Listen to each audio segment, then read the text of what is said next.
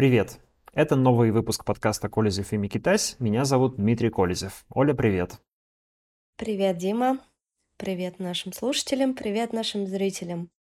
Записываем подкаст в режиме live одновременно с трансляцией на YouTube, поэтому, может быть, иногда у вас будут, э, если вы слушаете этот подкаст в аудио, то э, иногда там будут какие-то вещи, характерные для стрима. Например, возможно, я буду зачитывать некоторые комментарии или напоминать про донаты, которые у нас есть в которые можно отправить э, по первой ссылке в описании нашего стрима.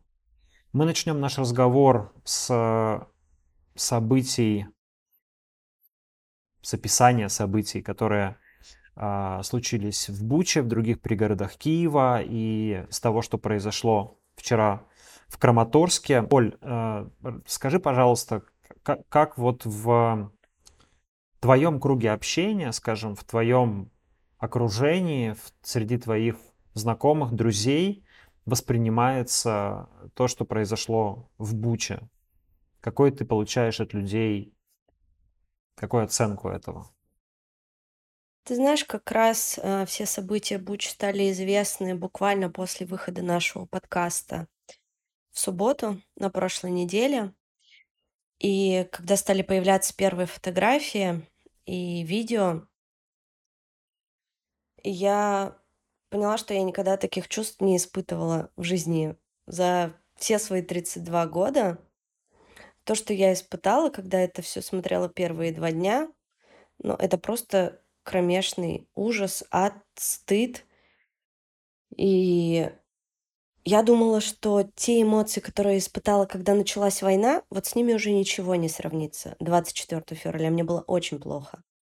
Но после Бучи я поняла, что это просто конец, какой-то ад на земле. И вот ты спросил, как, отреаг... ну, как люди реагируют вокруг, вокруг меня, которые находятся, и у многих точно такие же чувства. Ну, и я прочитала твой текст, на самом деле, в Инстаграме про, про ответственность. А, очень много тебе написали комментариев про то, что почему мы несем за это ответственность, да мы за это не ответственны, да это солдаты военные, система наша такая. Но я прекрасно поняла, о чем, что ты имел в виду. И действительно, я тоже испытываю такие чувства. И мы, каждый из нас несет ответственность за то, что произошло, к сожалению. И я думала, ничего хуже уже не может случиться. То есть это, ну, как бы, знаешь, такая самая красная-красная линия, все, переступить ее невозможно. А, конечно, все ожидали сразу, что будут опровержения. но так и случилось, собственно. Сначала немного молчали, потом, значит, начались опровержения, что якобы это все русские сами сделали. Украинцы. А, украинцы прошу прощения, украинцы все сами сделали, что это все э, голливудское кино. А, но твой текст, во-первых, благодарю тебя, спасибо большое за него. Я читала его, я э, переходила на разные источники, да, потом я смотрела видео со спутников. И все говорит о том, что это действительно сделали мы. Ну, то есть доказательств столько, что все вот эти опровержения, они выглядят очень смешно и очень по-детски. Да, я тут часто в подкасте рассказывала про то, что у меня конфликт с родителями, ну, в том числе с моей мамой. Я ей переслала твой текст, я ей переслала еще несколько статей про Бучу. А, полное отрицание. Нет. А, она начинает оперировать цифрами, что за это время трупы бы уже разложились. Ну, в общем, все стандартные вот эти фразы, что наши ушли 30-го, а почему они стали выкладывать фотки второго. Ну, то есть... Хотя на самом деле первого. Первого, да. Ну, то есть вообще абсолютно все как, знаешь, по методичке. Все говорят одно и то же, и от этого еще больнее и страшнее. И ты думаешь, ну, просто и конца этому, и края нет. Очень тяжело я это переживала. Хотела тебя тоже спросить, и одна моя знакомая девушка написала мне, и он говорит, я вот слушаю ваш подкаст с Димой, и тоже статью прочитала, по-моему, она про Бучу. Он говорит, как ты переживаешь а, все то, что ты видишь? То есть, понятно, я не журналист, я обычный человек, и, если честно, в моей жизни до этого самое страшное, что я видела, наверное, это пытки э, в колониях. Это самое страшное видео, которое я до войны видела в своей жизни. Потому что, да, кто там не в курсе, я вообще никогда не была в новостной повестке, да, и в нашем подкасте я выполняю роль не журналиста, а того человека, который просто из народа и задает тебе вопросы и пытается разобраться вообще, что в мире происходит. А, но это все намного страшнее. Но а ты все-таки больше в этом, и, и ты изучаешь, ты анализируешь, ты смотришь фотографии детально. Как ты с этим справляешься? Что, что тебе помогает? Ты знаешь, мне, наверное, в миллион раз легче, чем людям, которые видели это своими глазами, и примерно в миллиард раз легче, чем людям, которые через это прошли, Ну, Это, естественно. это понятно, Наверное, конечно. даже, знаешь, можно даже неуместно говорить про какие-то травмы, которые может нанести изучение фото и видео по сравнению с травмами, которые получили а, люди, которые пережили Бучу, да, то есть мы уже даже не говорим о тех, кто погиб, понятно, но люди, которые там находились все это время, у которых погибли близкие, родственники, соседи и так далее, а, ну, сложно вообразить, что они пережили. Вот сейчас, когда туда в Бучу съездили многие иностранные корреспонденты, а, в огромном количестве американских, европейских, британских, каких угодно СМИ можно прочитать разнообразные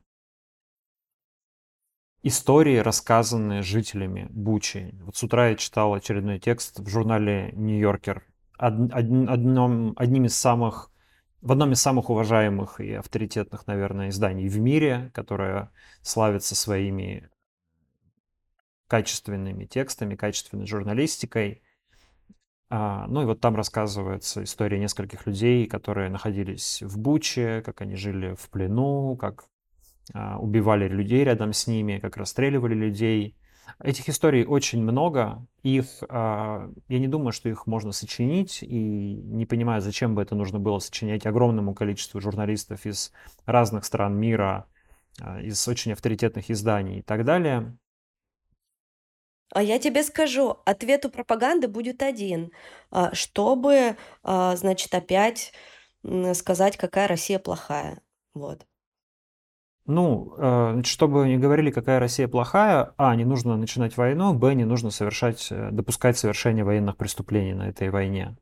Если вы считаете, что э, все, абсолютно все в мире сговорились, чтобы считать Россию плохой и обвинять в том, чего она не сделала, ну, я вас поздравляю, вы, вероятно, психически нездоровы, либо вы близки к этому состоянию. Потому что верить в то, что весь мир сговорился против вас, это, в общем-то, признак душевной болезни. А, да, весь мир сегодня против России, но он не сговорился против России. Он против России, потому что Россия начала войну и потому что от имени России под российскими флагами, под российскими знаменами – военнослужащие этой страны совершили действия, которые могут квалифицироваться и будут квалифицироваться как военные преступления. Я, следуя презумпции невиновности даже в такой ситуации, мы не можем пока юридически официально утверждать, что российские военные однозначно совершили эти военные преступления. Это может сказать Международный э, суд военный, и я надеюсь, что такой суд будет проведен, и он назовет виновных, и эти виновные будут наказаны. Мне также бы хотелось, чтобы этот суд прошел с участием России. Вероятно, не с нынешним правительством России, потому что мы уже видим, что оно будет упрямо отрицать все возможные факты, даже когда его припирают к стенке.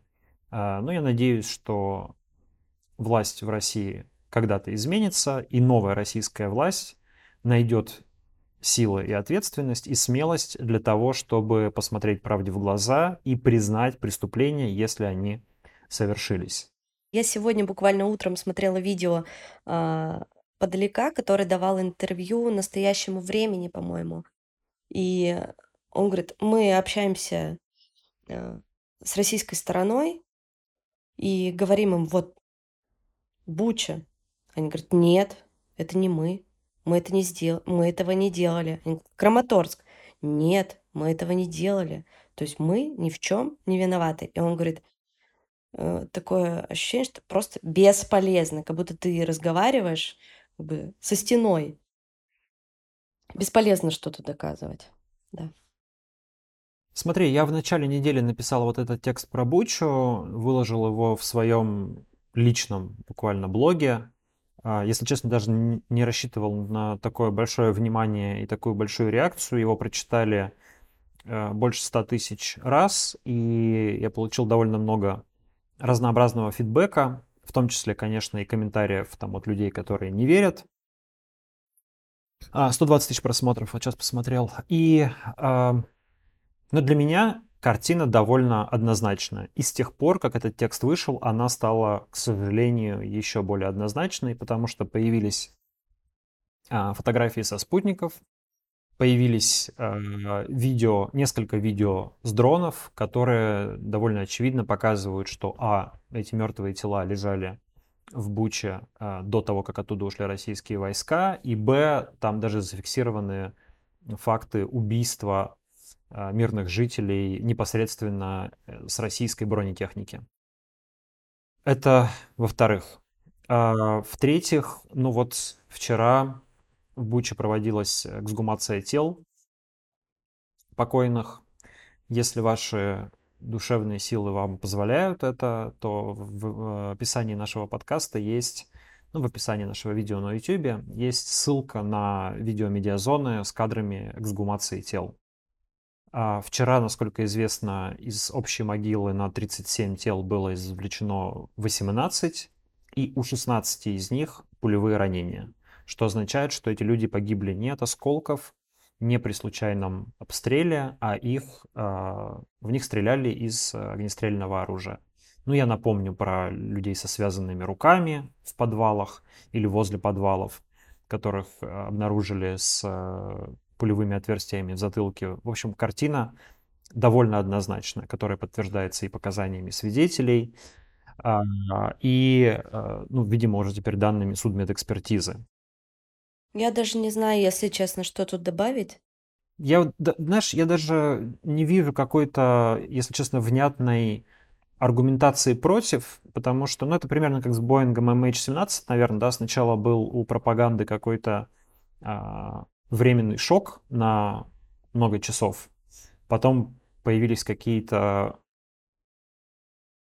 такие довольно, не то чтобы наивные, но я бы сказал, очень такие упрямые просто сразу отказы, что нет, этого не произошло, потому что этого просто не могло произойти. А, и теперь комментарии, которые я чаще всего вижу, это комментарии в духе, ну ведь уже давно доказано, что в Буче ничего этого не было. Типа, давайте как бы не будем это обсуждать. Кем доказано? Ребята, доказано то, что в Буче все это было. Доказано, что российские войска имеют к этому непосредственное отношение. Доказательств этих очень много. Вот э, я часто получаю, особенно почему-то в Инстаграме, Инстаграм оказался какой-то совершенно удивительной средой в этом отношении. Там прям много глубинного народа. Выяснилось, что вот девочки, которые там пилят ноготочки, а, они прям как-то очень, значит, очень заинтересовались а, темой войны, и они, видимо, смотрят много российский телевизор, я так думаю, ну, и э, в Инстаграме очень много комментариев в духе «все это неправда, вы все врете». И очень часто можно прочитать что-то вроде «Дмитрий, вот вы же журналист, журналисты должны быть объективными и э, никого не обвинять, да, типа рассказывать про то, вот что говорит одна сторона, вот что говорит другая сторона». Это неправильный подход. Журналисты должны быть объективными, но это не значит, что они не должны говорить правду. И если я как журналист потратил э, много часов на изучение аргументов и доказательств одной стороны, аргументов и доказательств другой стороны, разобрался в них и сделал обоснованный для себя вывод, что российская сторона по всей вероятности врет и с очень высокой долей вероятности российские э, силовики и вооруженные силы виновны в военных преступлениях, и э, факт, аргументы, которые звучат в защиту российской стороны, неубедительны. Если я пришел к такому выводу для себя, то моя ответственность и, мне кажется, моя а, обязанность сказать своим читателям, сказать с нашим зрителям, что я считаю, что в данном случае не права российская сторона. Я не доверяю объяснениям Минобороны России, и я доверяю тем фактам и тем доказательствам, которые опубликованы даже не украинской стороной, дело не в этом, но в первую очередь международными СМИ с хорошей репутацией, а, международным организациям с хорошей репутацией, а, разнообразным фото и видео, которых из Бучи уже такое гигантское количество. Помнишь, когда все только начиналось, вот появились эти первые видео, там было тут у трупа рука дергается, там значит, тут сел. вот он встает, там кто-то сел, да, ну, конечно же, потом при внимательном разборе оказалось, что все это не так мне присылали на почту там, вот, Дмитрий, вы пишете, что в Буче все это правда, но вот смотрите, на этой фотографии искажена перспектива, если здесь нарисовать прямую линию, то получается, что это как-то фотография снята не так.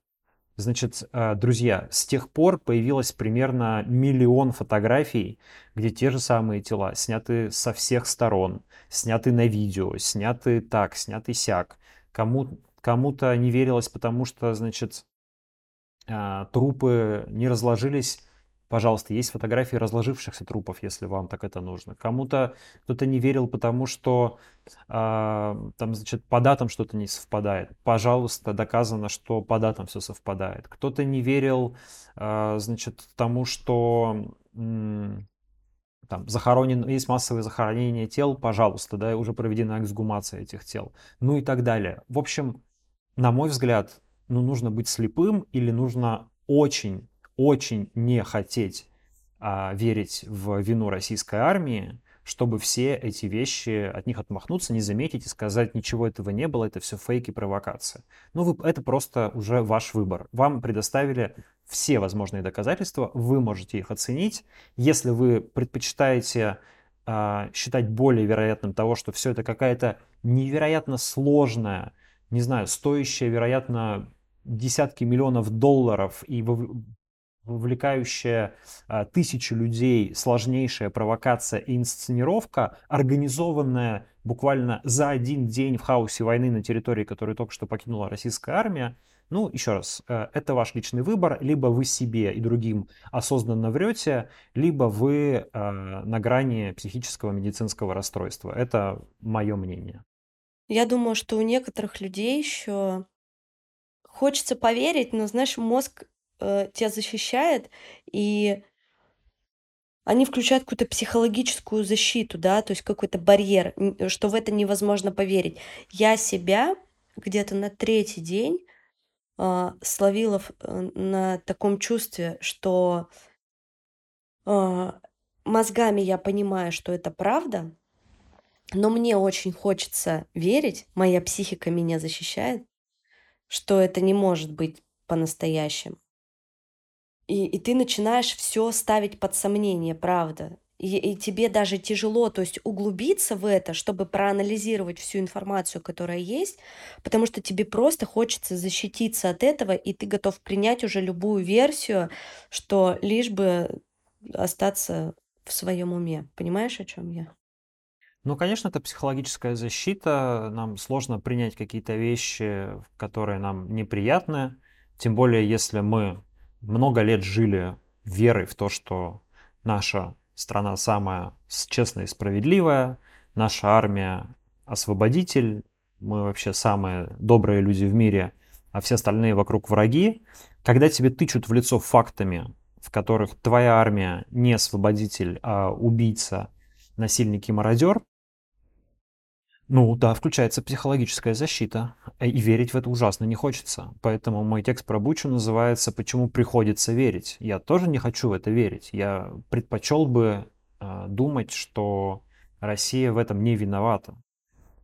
То, даже несмотря на то, что Россия развязала агрессивную войну, я бы предпочел думать, что в Буче произошло что-то другое. Но что произошло?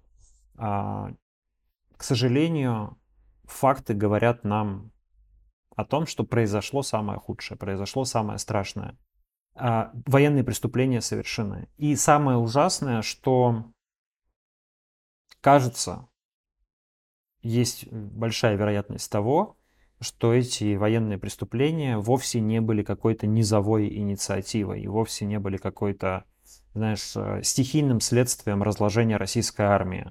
Вот э, есть такой аргумент, сейчас можно прочитать довольно много где, и много кто это говорит, что, слушайте, ну посмотрите на этих военных, на этих солдат. Кто такие эти контрактники? Люди из э, деревень, необразованные в основном, с плохим образованием, э, из очень бедных семей, с, когда у них была возможность, значит, не знаю, прочитать ремарка или узнать что-либо о гуманизме.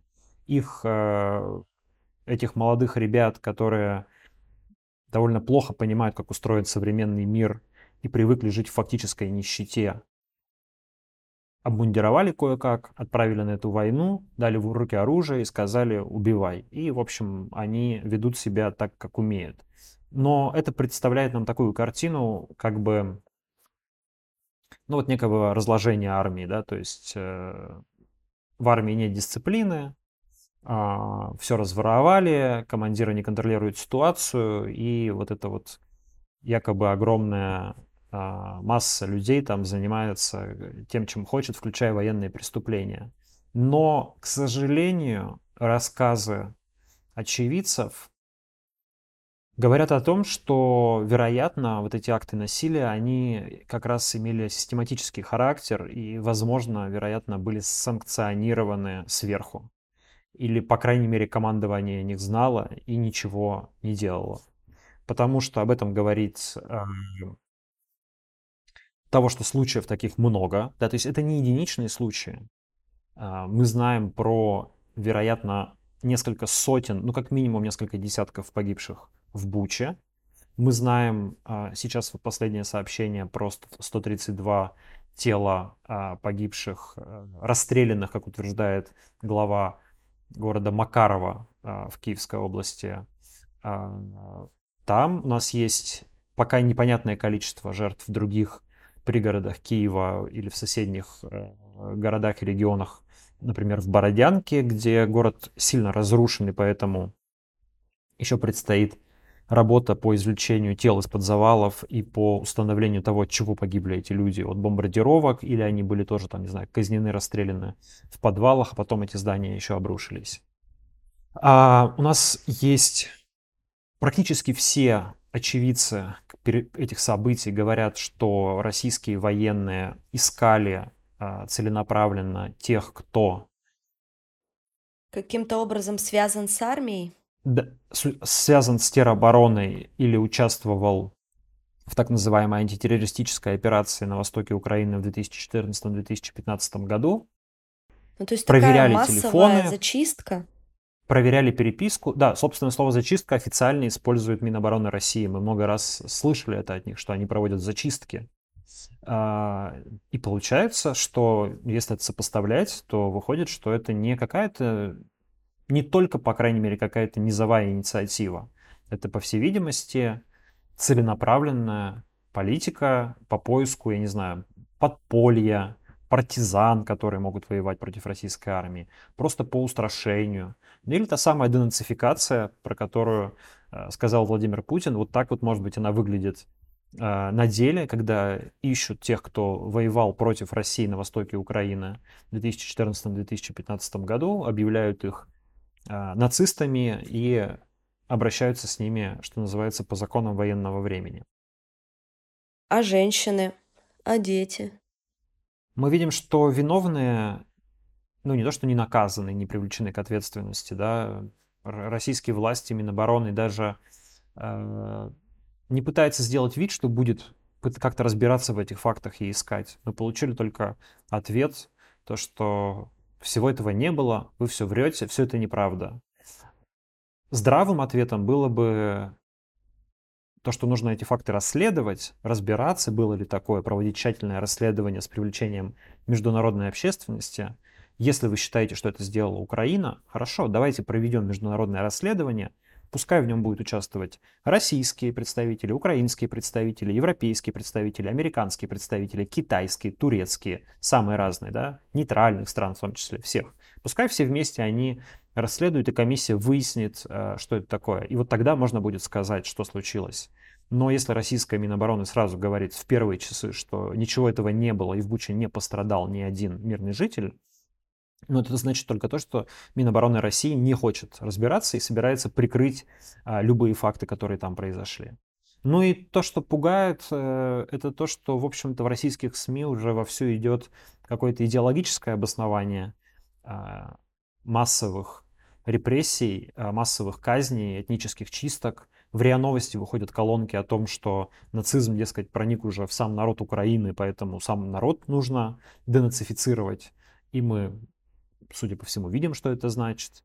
В российск... На российских телеканалах э, тоже говорят о том, что Маргарита Симонян говорит, что оказывается это ведь не только верхушка-то Украины нацифицирована, оказывается там уже так глубоко проникли споры нацизма в украинский народ, что, в общем, нужно что-то делать с этим всем.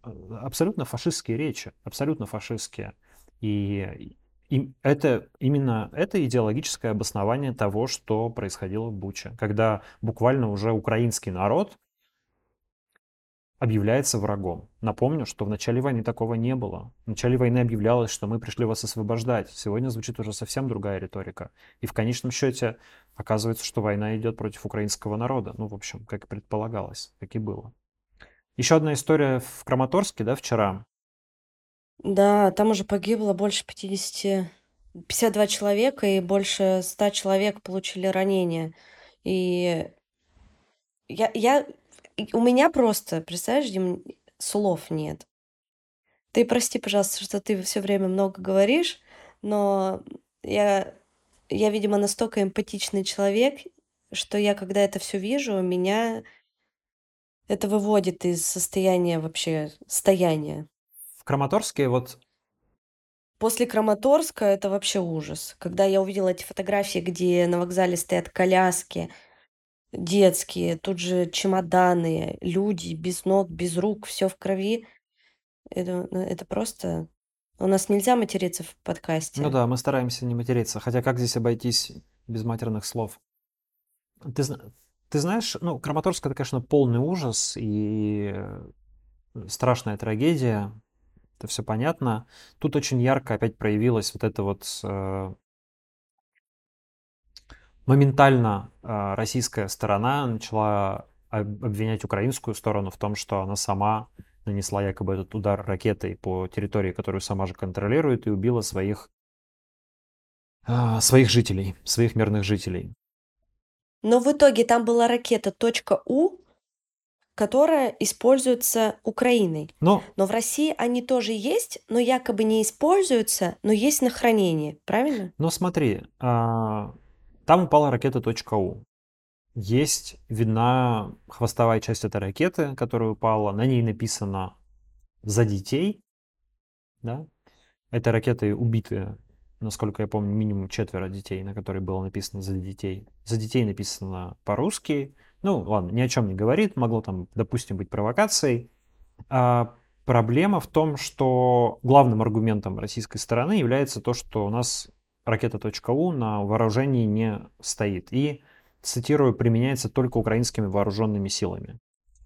А при этом опубликовано уже довольно большое такое расследование Conflict Intelligence Team со всеми гиперссылками. Вы можете пройти, посмотреть, э, все проверить где, во-первых, говорится, что точка .у совершенно точно имеется на вооружении российской армии.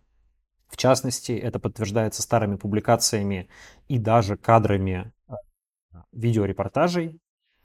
Например, она есть у 47-й ракетной бригады 8-й армии, которая дислоцирована к востоку от Донбасса.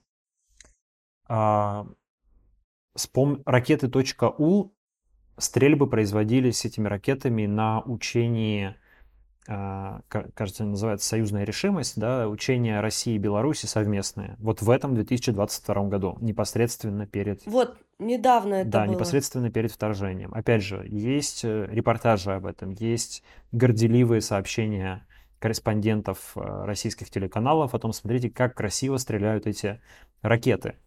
А сейчас российская сторона говорит, что эти ракеты вроде как есть только у белорусов, и находятся они на вооружении белорусских вооруженных сил. Ну, во-первых, мы не знаем точно, а, возможно, российск... а, белорусские вооружения участвуют а, в украинской войне. То есть мы знаем, что вроде бы там не участвуют белорусские вооруженные силы как таковые, но с учетом информации того, что у России все меньше а, боеприпасов и ракет, нельзя исключать, что, возможно, какие-то белорусские запасы уже задействованы российскими вооруженными силами. Во-первых. Во-вторых, э, никто же не говорит, Минобороны же отвечает только за себя, когда говорит, что у нас нет .у, но ничего не говорит про э, донецких и луганских э, группу войск Донецко-Луганской Народной Республики, так называемые. Это очень удобная позиция, то есть как бы есть какие-то военные Донецкие и Луганские, якобы не зависящие от Минобороны, и а, можно не считать их а, потери и не говорить, сколько их погибло, и можно, б, не, не а, принимать ответственность за их ракетные удары, например, да, и, там, или за сбитые самолеты, как было с Боингом, или еще что-то такое. Поэтому... А, кстати, представители Донецкой и Луганской области, они что-то ответили? Ну, их ответы, в, принципе, в, ДНР, в основном созвучны, конечно, ответам российской армии, это, что это все не мы, это украинский удар по собственным гражданам, чтобы обвинить Россию и так далее. Тот же Conflict Intelligence Team публикует э, кадры точки У э, в марте 2022 года в белорусском Гомеле, но на этих э, на этих машинах, которые на бронетранспортерах, которые возят точку У, знак э, В, понятный знак принадлежности к спецоперации. И, насколько известно, белорусские э, военные не используют этот знак. То есть это как раз означает, что точка У принадлежит э, российской армии. Ну, там есть э, много разного обсуждения, с какой стороны прилетела эта ракета. Насколько я понимаю, однозначно установить довольно сложно, потому что примерно с той стороны, с которой она прилетела, есть позиции, которые контролируются и Россией, и Украиной. Кроме того, оценки делаются, ну, в основном по фотографиям, типа вот хвостовая часть ракеты лежит вот так, значит, она, вероятно, прилетела вот с той стороны. Конечно, в этом есть определенная погрешность, но, в общем, опять же, ситуация такая, что у нас есть большое подробное а, расследование по имеющимся фактам от Conflict Intelligence Team, и есть пока довольно неубедительные отговорки российской стороны, что, дескать, это не мы. Я процитирую Conflict Intelligence Team. Вариант провокации Украины, который педалирует Минобороны Российской Федерации, представляется нам невероятным, хотя бы потому, что украинцы не стали бы рисковать стратегически важным вокзалом, который используется для снабжения и переброски подкреплений, ради провокации в условиях, когда свидетельств обстрелов в жилых кварталах и так более чем достаточно. Обвинение Украины в срыве эвакуации не выдерживает критики, поскольку местные власти и правительство активно призывают жителей эвакуироваться и вывозят их любыми способами, в том числе автотранспортом. Никто не сделал больше для срыва эвакуации, чем российские военные, которые в последние дни, как мы писали выше, бьют по железнодорожным узлам. Ну и это без учета того, что за несколько десятков минут до публикации об ударе по вокзалу Краматорска а, фиксировались публикации в поддерживающих спецоперацию каналах, а, телеграм-каналах, где рассказывалось о том, что типа артиллерия работает по вокзалу в Краматорске или наносятся удары по вокзалу в Краматорске, где якобы точка расположения вооруженных сил Украины. Потом эти сообщения были, были удалены. Ну, короче говоря, а, откровенно говоря, ситуация не столь очевидная, как в Буче пока что, потому что у нас мало информации и э, меньше оснований говорить о том, что это была однозначно российская ракета. Но, в общем, опять-таки, то, что российская Минобороны сходу значит, заявляет, что ничего такого не было, потому что не могло быть, а вы спросили у донецких своих коллег, могло такое быть или не быть, например, а у луганских своих коллег вы спросили, а, а сбитый Боинг не вспоминается, да, когда тоже Минобороны России вовсю заявляла, что ничего такого не было, бука там быть не могло, а, самолет никто не сбивал и так далее. А по публикациям в блогах а, сепаратистов донецких, в общем, кар- картина была довольно очевидной. На этой войне, конечно, один из таких очень важных факторов, то, что доказательств всего происходящего появляется огромное количество, огромное количество фото, видео.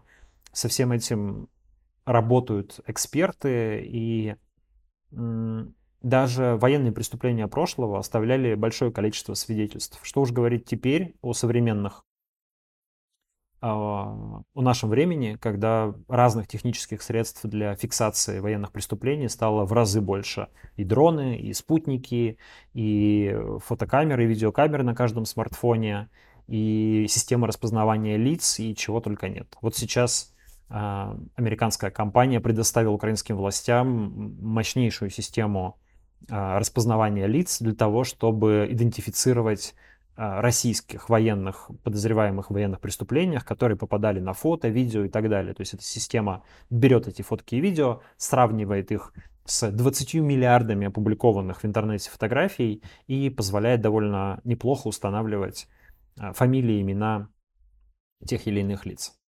Слушай, я вот как раз хотела спросить, там ты сказал про дроны, про спутники. А вот со спутника, может быть, мы получим какие-то кадры, Откуда летела эта ракета? А, со спутника мы не получим эти кадры, скорее не Получим? получим, потому что ну, спутник не снимает э, происходящее в режиме реального времени 24 на 7. Спутник делает кадры периодически. Э, э, это во-первых. Мы можем получить что-то с дрона, но опять же, если дрон там был в это время, если он наблюдал за тем сектором, откуда производится пуск ракеты, а, что ну, не факт, что было, потому что нужно понимать, что вы не можете покрыть всю территорию Украины или даже всю, всю линию фронта дронами, которые будут 24 на 7 висеть в воздухе и наблюдать за всеми пусками.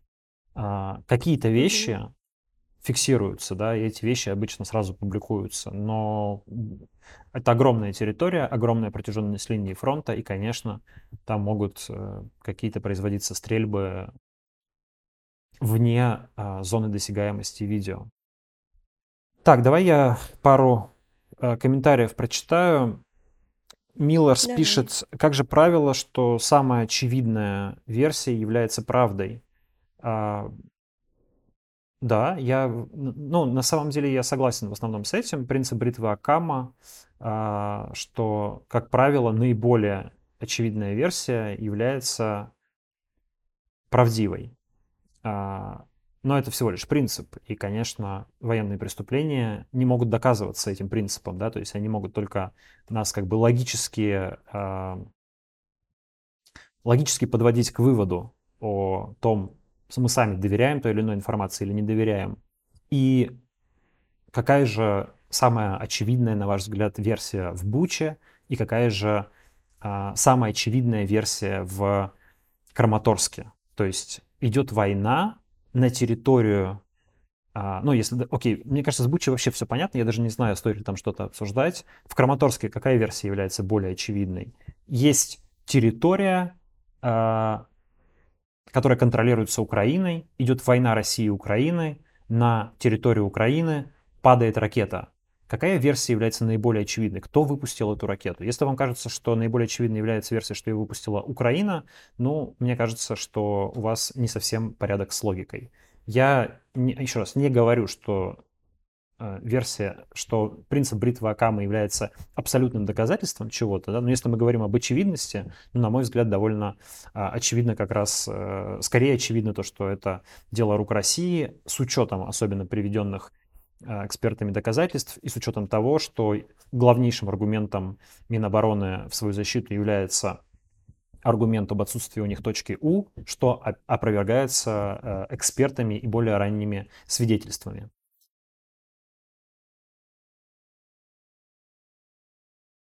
Вика Пельмень пишет, по Буче ему все понятно. Да, Вика, мне по Буче все понятно, об этом мы говорили всю первую, первые примерно 30 минут нашего стрима, об этом у меня опубликована огромная статья, я тщательно разбирался в этом вопросе, и еще раз говорю, мне по Буче все достаточно понятно. Но, чтобы установить э, виновных и чтобы они понесли наказание, должно пройти полноценное расследование и судебные слушания. И я очень надеюсь, что эти судебные слушания пройдут, что все военные преступники будут наказаны от простых э, исполнителей этих военных преступлений до самого главного военного преступника, который развязал эту войну, которая сама по себе, на мой взгляд, является преступной. А по поводу борьбы с фейками еще хочется рассказать про удивительный сюжет, конечно, на России 24. Я не знаю, ты видела это или нет. А, ну, вообще, как бы борьба с фейками стала главным способом а, производства фейков сегодня. Это так. Фейка, фейки о фейках, да. Это такой как бы пост-пост мета-мета. То есть э, э, людей уже приучили к тому, что все вокруг как бы фейки, и вот теперь э, главный инструмент это заявлять, что вообще все, что вы слышите и видите, это фейк. На России 24... Вся наша жизнь Дима Фейк. Да, на России 24 показали сюжет, в котором двое мужчин обматывают э, манекен скотчем и заявили, что якобы да, это украинские да, военные, которые хотят выдать его за труп. А ведущий при этом саркастически называет происходящее подготовкой к театру военных действий. На самом деле, как выясняется, эти кадры были сделаны во время подготовки к съемкам телесериала о чем сообщила второй режиссер проекта Надежда Колобаева. Украинские военные, в кавычках на видео, это, по ее словам, постановщик трюков и ассистент. А, ну, и она, в общем, довольно подробно об этом рассказывает в Фейсбуке. Естественно, в Фейсбуке об этом прочитают несколько десятков тысяч человек. По телевизору об этом увидели, а, сюжет об этом увидели, вероятно, не знаю, несколько сотен тысяч человек миллионы. или миллионы, да. И теперь э, эти российские телезрители глубоко убеждены, что да, в Буче все был фейк. Вот у нас там Ника с замечательным э, прозвищем Пельмень. Вот Вика Пельмень посмотрел этот сюжет и считает, что э, этот, э, что в Буче, значит, тоже были манекены, вероятно. Ну, Вика Пельмень, наверное, не, не, не посмотрела друг, другие э, источники. Заявить, что, фей, что это все фейк, понимаешь, я даже думаю, что на самом деле это не то, чтобы какая-то целенаправленная работа по э, Задача не, даже не в том, чтобы люди в это поверили, мне кажется. Задача в том, чтобы люди считали, что все вокруг врут.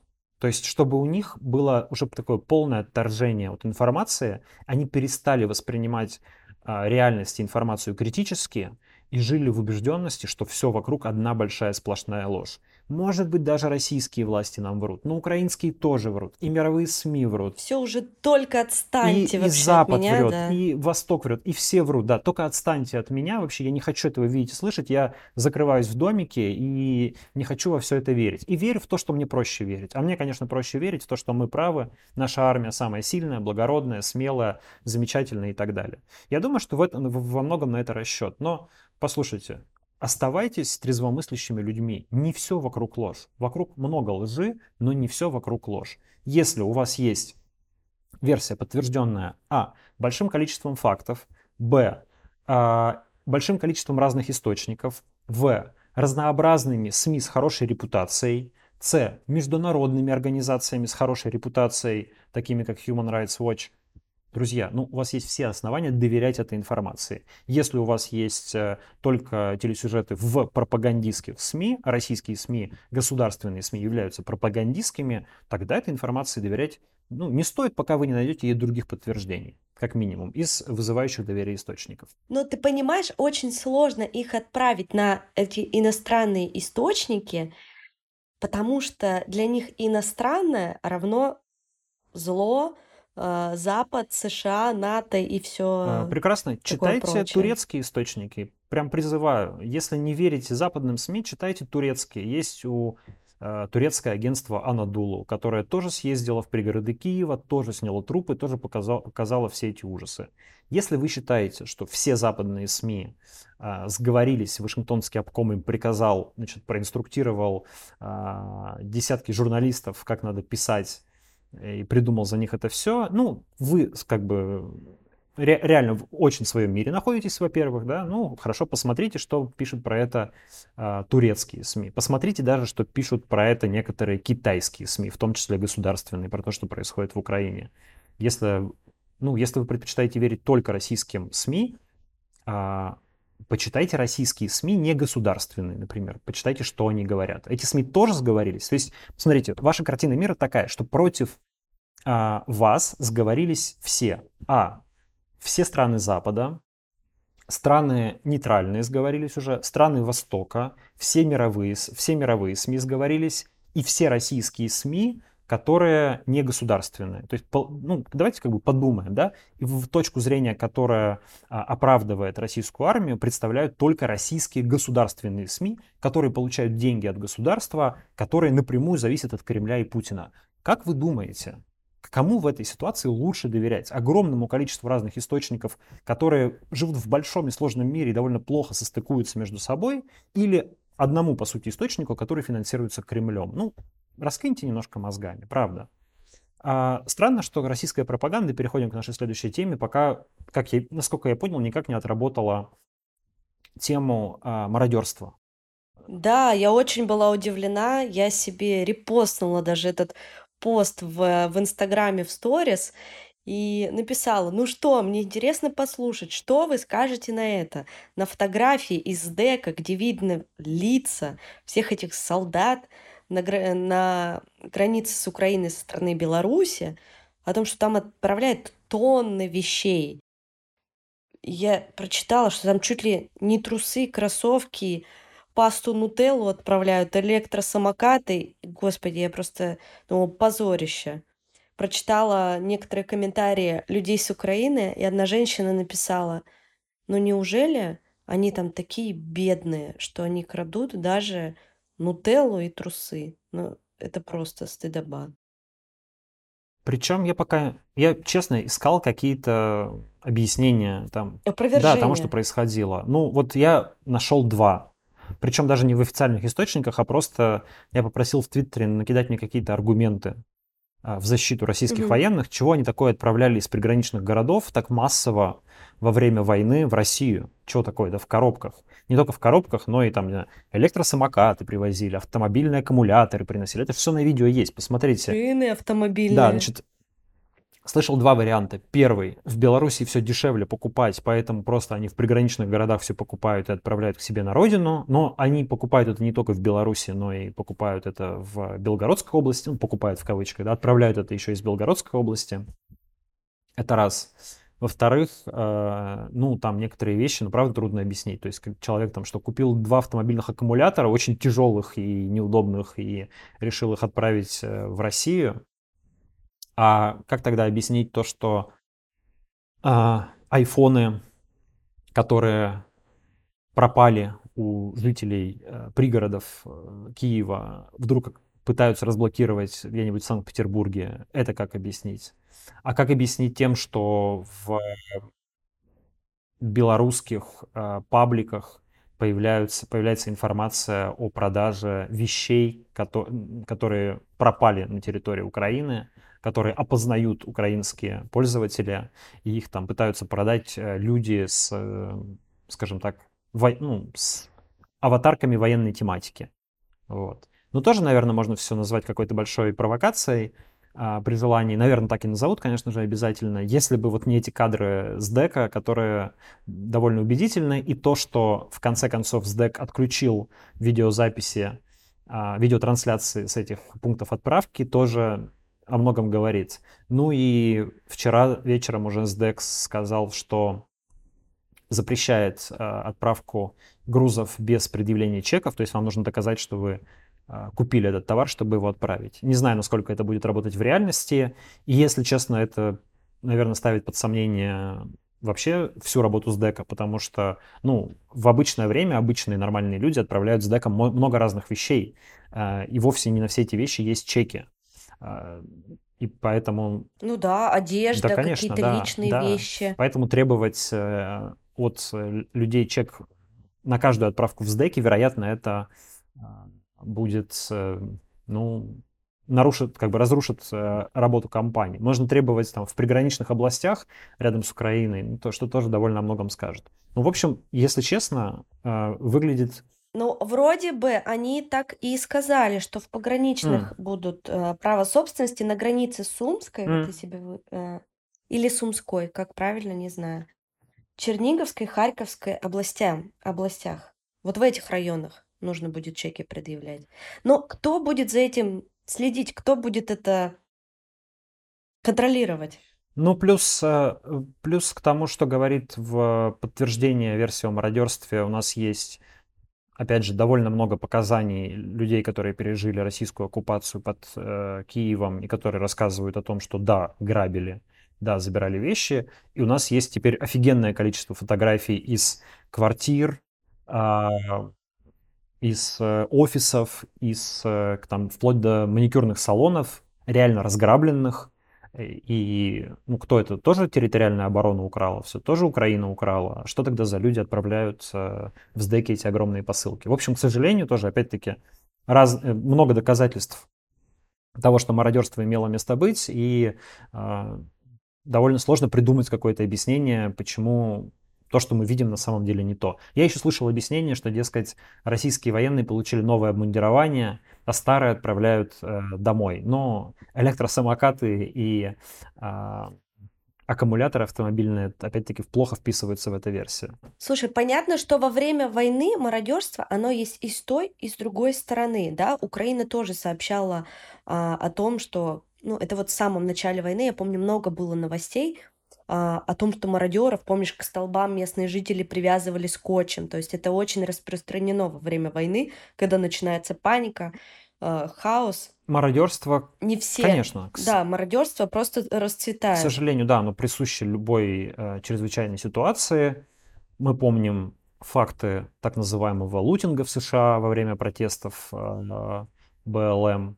И, но, а- опять же, мародерство мародерству рознь. И вопрос, как наказывается мародерство, и вопрос, как на это реагируют э, власти.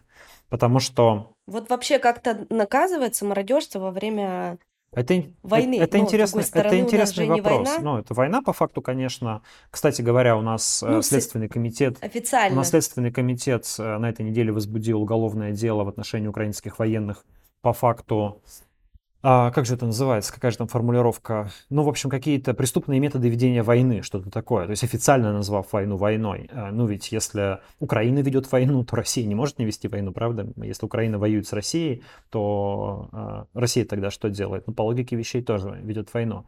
Так вот, довольно странное явление, что мародерство это это международно признанное военное преступление. То есть международное право трактует мародерство как военное преступление. И в советское время, например, мародерство наказывалось по Уголовному кодексу РСФСР сроком тюремного заключения от 3 до 10 лет лишения свободы, либо смертной казнью. То есть это было очень тяжкое военное преступление. В современном российском уголовном кодексе а, такого уголовного преступления нет. Факты мародерства, как считаются, должны квалифицироваться по статьям о грабеже, о разбое, о краже и так далее, то есть по таким как бы гражданским статьям, но вот именно мародерство отдельно уголовной статьей в Уголовном кодексе нет. В СМИ украинских даже появилась информация о том, что, дескать, Россия спешно декриминализовала мародерство. Это неправда. А, Этой статьи просто не было в Российском Уголовном кодексе. Хотя, опять же, по международным нормам мародерство рассматривается как военное преступление международного характера. Россия, на мой взгляд, если эти факты мародерства подтвердятся, то нам нужно признать, что Россия действует э, ну, достаточно средневековыми методами. То есть, когда армия входит в город, одним из средств поддержания морали этой армии, мотивации этой армии в прежние века являлась возможность разграбить этот город, а, получить какие-то военные трофеи. Так было, но мы сегодня живем не в 15 веке, не в 16 веке, не в 14 веке. Мы живем в 21 веке, когда есть международное право, когда есть законы, когда есть, в конце концов, какая-то цивилизация. И мародерство считается военным преступлением. И в нормальной армии мародерство должно пресекаться. Люди, которые уличены в мародерстве, должны наказываться. И таким образом должна поддерживаться дисциплина. Если у вас мародерство никак не наказывается, и вы никак не реагируете на то, что люди совершенно спокойно, открыто отправляют из дека, а, через дек посылки с тем, что они прихватили в Украине, ну, в общем, это очень плохо говорит о состоянии российской армии, на мой взгляд. Да. Слушай, нам пришел... Да, мы уже целый час с тобой разговариваем, нам пришел интересный вопрос, и давай его задам. Последствия для России после международного расследования. Вот я все время об этом думаю, когда война закончится, когда сменится режим, какие будут последствия? Просто... Вот помнишь, мы даже с тобой делали выпуск когда-то давно, пару месяцев назад. А что, если начнется война, да? И мы даже... Мы там обсуждали и даже не понимали реально, какие Какие будут Какие-то вещи совпали из того, что мы говорили, безусловно, про, про фактический запрет СМИ, про полное сокращение гражданских да. прав там и так далее. Но многие вещи совпали. Многие вещи еще, возможно, совпадут, потому что война еще не закончилась, и мы еще не знаем, будет ли всеобщая мобилизация, например, да, и, э, там, и другие ограничения. Но мы, наверное, сейчас про это еще коротко поговорим, когда скажем про партию войны и партию мира.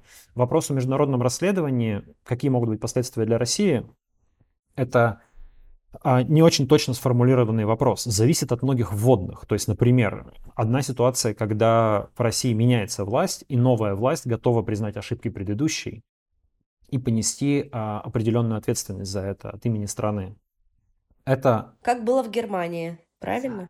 Ну, как был, ну, в Германии немножко другая ситуация. Это сложная и долгая тема. Дело в том, что в Германии прошел Нюрнбергский процесс, который был судом победителей, и в нем Германия никак не участвовала как раз. То есть немецкие власти а, не осудили а, своих предшественников за произошедшее. Юридически не осудили. Да? Поэтому, и вот именно поэтому Нюрнбергский процесс многими считается не вполне эффективным с точки зрения признания вины самими немцами. То есть немцев разгромили, страну разделили, а, победители собрались на трибунал, провели суд. Ну да, он был юридически довольно грамотно оформлен, но тем не менее это был суд победителей над побежденными, который не может быть а, объективным по определению. И как бы немцы никак в этом не поучаствовали, да, то есть, ну вот это представь, сейчас Россия, допустим, завоюет Украину и устроит там свой Нюрнбергский процесс над э, представителями украинской власти. Значит, э, как к этому отнесутся украинцы? Ну, нас пришли, завоевали, в общем, и придумали какой-то процесс, навязали нам это решение. В Нюрнберге, конечно, немножко другая история. Там немцы понимали, вероятно, свою ответственность э, за произошедшее, по крайней мере, некоторые из них, ответственность своего государства. Но суть в том, что мне кажется очень важным, чтобы в случае смены власти в России а, новая российская власть, она признала ошибки старой и поучаствовала в международных расследованиях и поучаствовала в наказании виновных. Это вообще очень важно. Наказание вины, признание вины — это важная вещь, потому что важно отделить виновных от невиновных.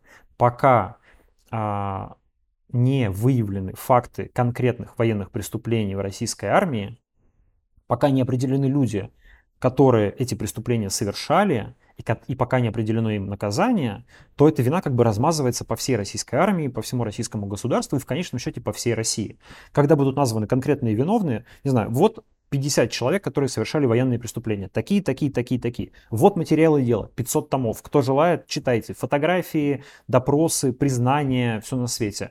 Этим людям вот такие-то сроки наказания. От 5, там, не знаю, до 20 лет лишения свободы.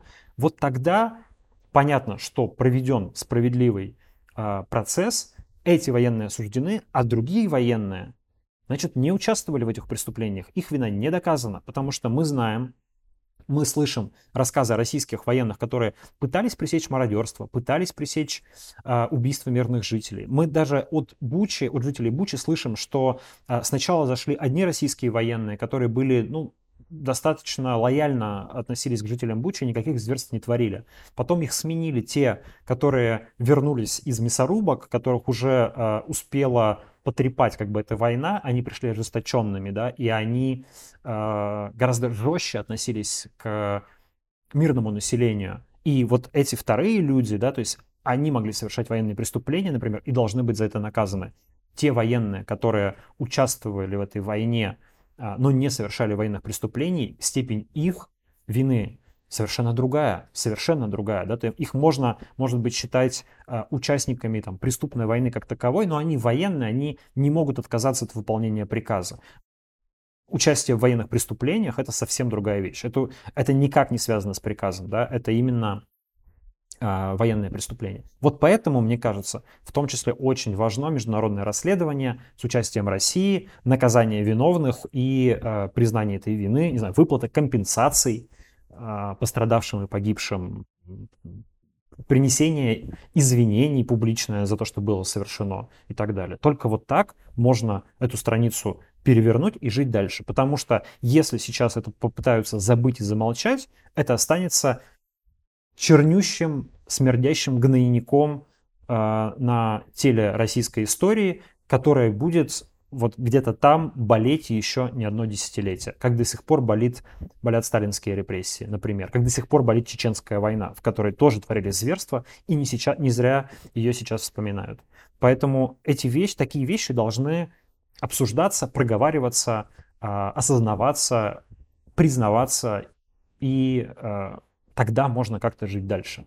Пока этого не будет сделано, ну, не знаю, это ситуация национальной катастрофы. А, давай не успеем, к сожалению, сегодня поговорить про Жириновского, и так мы уже перебрали немножко со временем. Хочу обратить твое внимание и внимание наших зрителей и слушателей на а, публичную пикировку партии войны и партии мира в российском истеблишменте. А, Дмитрий Песков, пресс-секретарь президента, на неделе дал интервью британскому телеканалу Sky News, в котором а, заявил две очень существенные вещи. Первое, он признал, что Россия несет существенные потери и назвал это огромной трагедией. Журналист спросил его, вы потеряли тысячи человек и шесть генералов, а Песков сказал, мы несем существенные потери, это большая трагедия. Это первое. И второе, он, Песков, сказал, что война может быть закончена в ближайшие дни или в обозримом будущем. Ну, спецоперация, естественно, сказал он.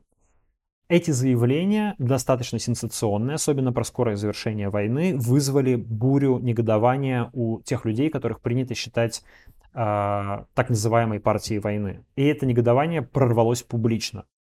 С одной стороны, есть такое СМИ, довольно популярный телеграм-канал, который называется Ридовка или Ридовка, я не знаю, как правильно ударение. У них почти миллион подписчиков. А, с начала войны они довольно сильно поменяли свою риторику. Ходят слухи о том, что их купил Евгений Пригожин. Не знаю, так это или не так, но слухи такие есть. Ридовка заявила о том, что они не собираются больше цитировать э, Дмитрия Пескова и призывают патриотические СМИ к бойкоту заявлений Пескова, да, удивительно, пресс-секретаря президента. А, это вызвало интересную реплику Арама Габрилянова, кто не помнит, э, создатель холдинга Life News, такой кремлевский пропагандист, сейчас немножечко отошедший в тень, который заявил, надо честно и откровенно признать, что Песков совершенно не готов быть пресс-секретарем президента России во время военных действий. Насколько Песков был эффективен в мирное время, настолько он беспомощен, растерян и потерян в тяжелое время. Дмитрий Сергеевич должен понять, что его высказывания просто наносят вред моральному состоянию наших воинов. А прямая атака на пресс-секретаря и заместителя главы администрации президента Дмитрия Пескова самым высокопоставленным человеком, который сделал публичный выпад в сторону Пескова, был генсекретарь партии «Единая Россия» Андрей Турчак, который сделал ну, довольно пространные, более аккуратные заявления. Я сейчас не буду его цитировать, но тоже все, кто надо, поняли, что это именно э, камень в огород э, Пескова. И эти заявления активно репостили Владимир Соловьев, Маргарита Симонян и э, многие другие. Таким образом, мы видим вот э, редкое, довольно необычное для нынешней ситуации э, публичное противостояние сторонников продолжения войны и той партии во власти, которая, по всей видимости, хочет, чтобы война поскорее закончилась. Мы пока не понимаем. Ну, как неделю назад, да, они накинулись на Мединского. Да, неделю назад они накинулись на Мединского, который, в общем-то, является аватаром Путина и выполняет поручения Путина на этих переговорах. Тогда главным спикером был э, Рамзан Кадыров, и он призывал не отходить от Киева и не вести переговоры. И теперь мы в том числе понимаем, почему партия войны не хотела отхода от Киева, потому что когда отошли от Киева, вскрылась Буча, и вскрылось еще много чего. Мы понимаем, почему, скорее всего, теперь так, такие страшные силы брошены на Мариуполь. Не только потому, что это какой-то стратегически важный порт, и это стратегически важное место, потому что если будет взят Мариуполь, то никто не будет расследовать военные преступления, которые там происходили. Никто не будет расследовать возможные преступления российской стороны. Да, будут расследовать только а, только вину украинцев. Приедет Бастрыкин, скажет, что здесь натворили беднационалисты и проведет свое, в кавычках, объективное расследование. А то, что творила российская сторона, никто не узнает. Я думаю, что на это же надеялись на самом деле в пригородах Киева. Надеялись, что не придется уходить. Надеялись, что Киев будет взят, что Украина будет пророссийской. А, приедет Бастрыкин, а, скажет, что всех убили а, представители полка Азов, и на этом все закончится. И, убежали. и никто не был готов, и никто не был готов к тому, что придется быстро, стремительно, буквально за сутки отходить и бросать все, все то, что натворили. И что это увидит весь мир без преувеличения. Главы европейских государств, СМИ, а, видеокамеры, фотокамеры всего мира запечатлеют то, что осталось после ухода российской армии в Буче. Я думаю, что по... Но Кадыров главный комментатор, он же и Пескова тоже выступление прокомментировал. Да, да, да, он и, и на Пескова он публично прыгал, э, заявляя, что, ну, так сказать, обиделся, что Песков не прокомментировал. Что ему дали генерала-лейтенанта? Да, новое звание э, Рамзану Кадырову. В общем, довольно интересная ситуация, но, на мой взгляд, ситуация, как бы, то, что произошло в Буче и то, что вскрылось, кто-то говорит, что это, дескать, делает невозможным дальнейшие переговоры. Я думаю, что это настолько ударило по позиции России, ну, то есть настолько нивелировало любые аргументы в пользу этой войны, что теперь шансы на прекращение войны скорее все-таки подросли. Потому что ну, я не знаю, это моя логика. Я признаюсь, что моя логика совершенно отличается, конечно, от логики Кремля.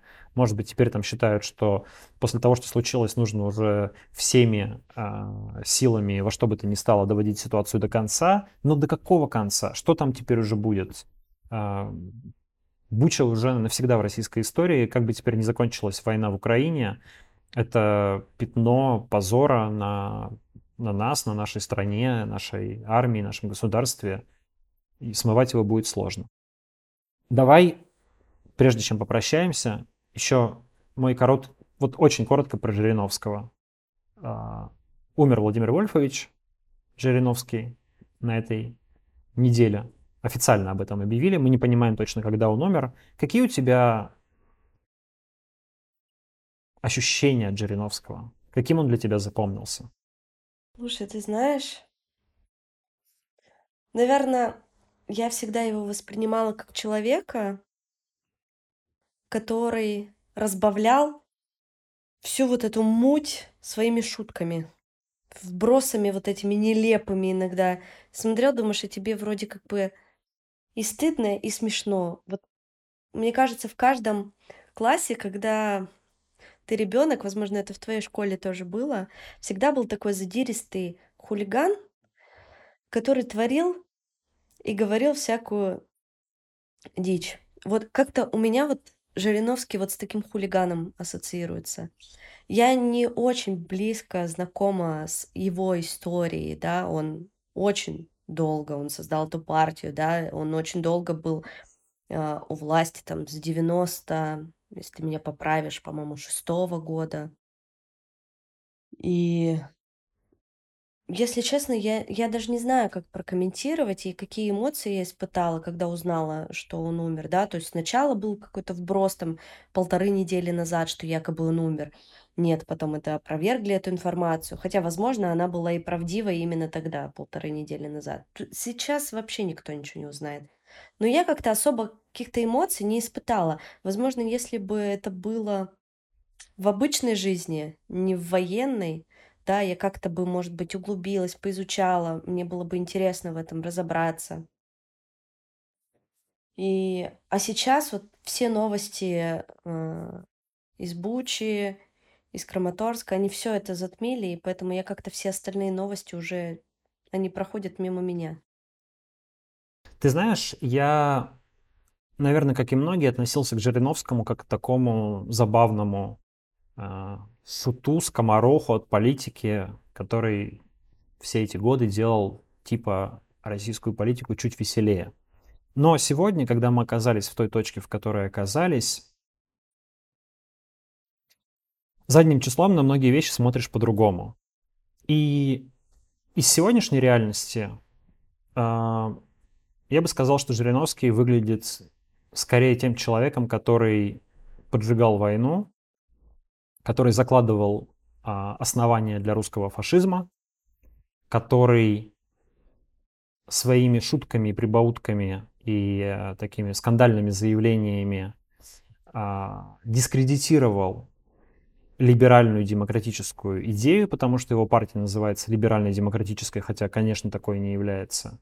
Жириновский своим, безусловно, значительным актерским, политическим талантом и своей харизмой а, помогал имитировать существование какой-то оппозиции в этой стране, хотя настоящей оппозиции, конечно, уже много-много лет нет. Ну и таким образом помогал, поддерживал, а, соучаствовал тому режиму, который в итоге ввел Россию в состояние войны с Украиной и который ответственен за все, что происходит сегодня. Поэтому у меня лично сегодня вообще никакого сожаления в душе по поводу смерти Жириновского не шевелится. Многие говорят, что он умер вовремя, потому что он не успел а, никак прокомментировать начало войны, не успел а, ничего сказать о том, что, не знаю, там нужно бомбить Киев и так далее, что было бы, скорее всего, вполне в его духе. Но и до этого он успел наговорить много чего. И до этого он успел много чего сделать для того, чтобы а, воспитать в россиянах ту агрессию, ту тупую злобу, которая сегодня, которая сегодня питается во многом эта война. И я думаю, что в конце концов историческая роль Жириновского крайне негативная. Поэтому, в общем, я цветы на его могилу виртуально не кладу. Друзья, будем наверное, на этом мы будем да? заканчивать. Да, мы проговорили почти полтора часа. Меня зовут Дмитрий Колезев. Мы разговаривали с Ольгой Микитайс. Смотрите, хочу несколько технических вещей сказать. Во-первых, э, спасибо всем, кто смотрит стрим, и поставьте, пожалуйста, лайк, чтобы и в записи могли посмотреть его какое-то количество людей. Спасибо всем, кто слушает э, этот подкаст там, где вы его слушаете. Поставьте, пожалуйста, нам оценки и напишите какие-нибудь комментарии. А, в, что касается YouTube, я сейчас посмотрел наши комментарии. А, откровенных троллей многовато. И мне кажется, что, ну точнее их немного, но они очень активны. То есть они а, забивают достаточно сильно э, эфир и э, мешают, мне кажется, нормальной дискуссии, разговору в комментариях. Я совершенно не против каких-то критических замечаний или других точек зрения, я их даже приветствую, в споре рождается истина, но когда человек оставляет 15-20 хамских комментариев один за другим, ну, это никак не способствует э, дискуссии. Поэтому я думаю, что в следующие разы мы будем э, оставлять возможность для комментирования только тем, кто является спонсором канала. А, поэтому... Поэтому Вика Пельмень, призыв... если хотите оставлять комментарии, да, донатьте Если нам. хотите оставлять комментарии, то, пожалуйста, становитесь спонсором. А, я понимаю, что у нас не так много зрителей, и у нас будет достаточно мало комментариев из-за этого. Ну, пускай. Комментарии не являются самой важной частью нашего стрима. Все-таки мы записываем подкаст в основном, и самое важное здесь это наш разговор с, Оль, с Олей. Если вы хотите участвовать в комментировании, то э, тогда оформляйте спонсорство канала, и мы будем к вам относиться как к человеку, который готов э, ну, что-то сделать, хотя бы какой-то маленький шаг, чтобы участвовать в дискуссии. Если нет, тогда вы в дискуссии не участвуете. Это со следующего раза. Ну и теперь для тех, кто слушает подкаст в э, аудио.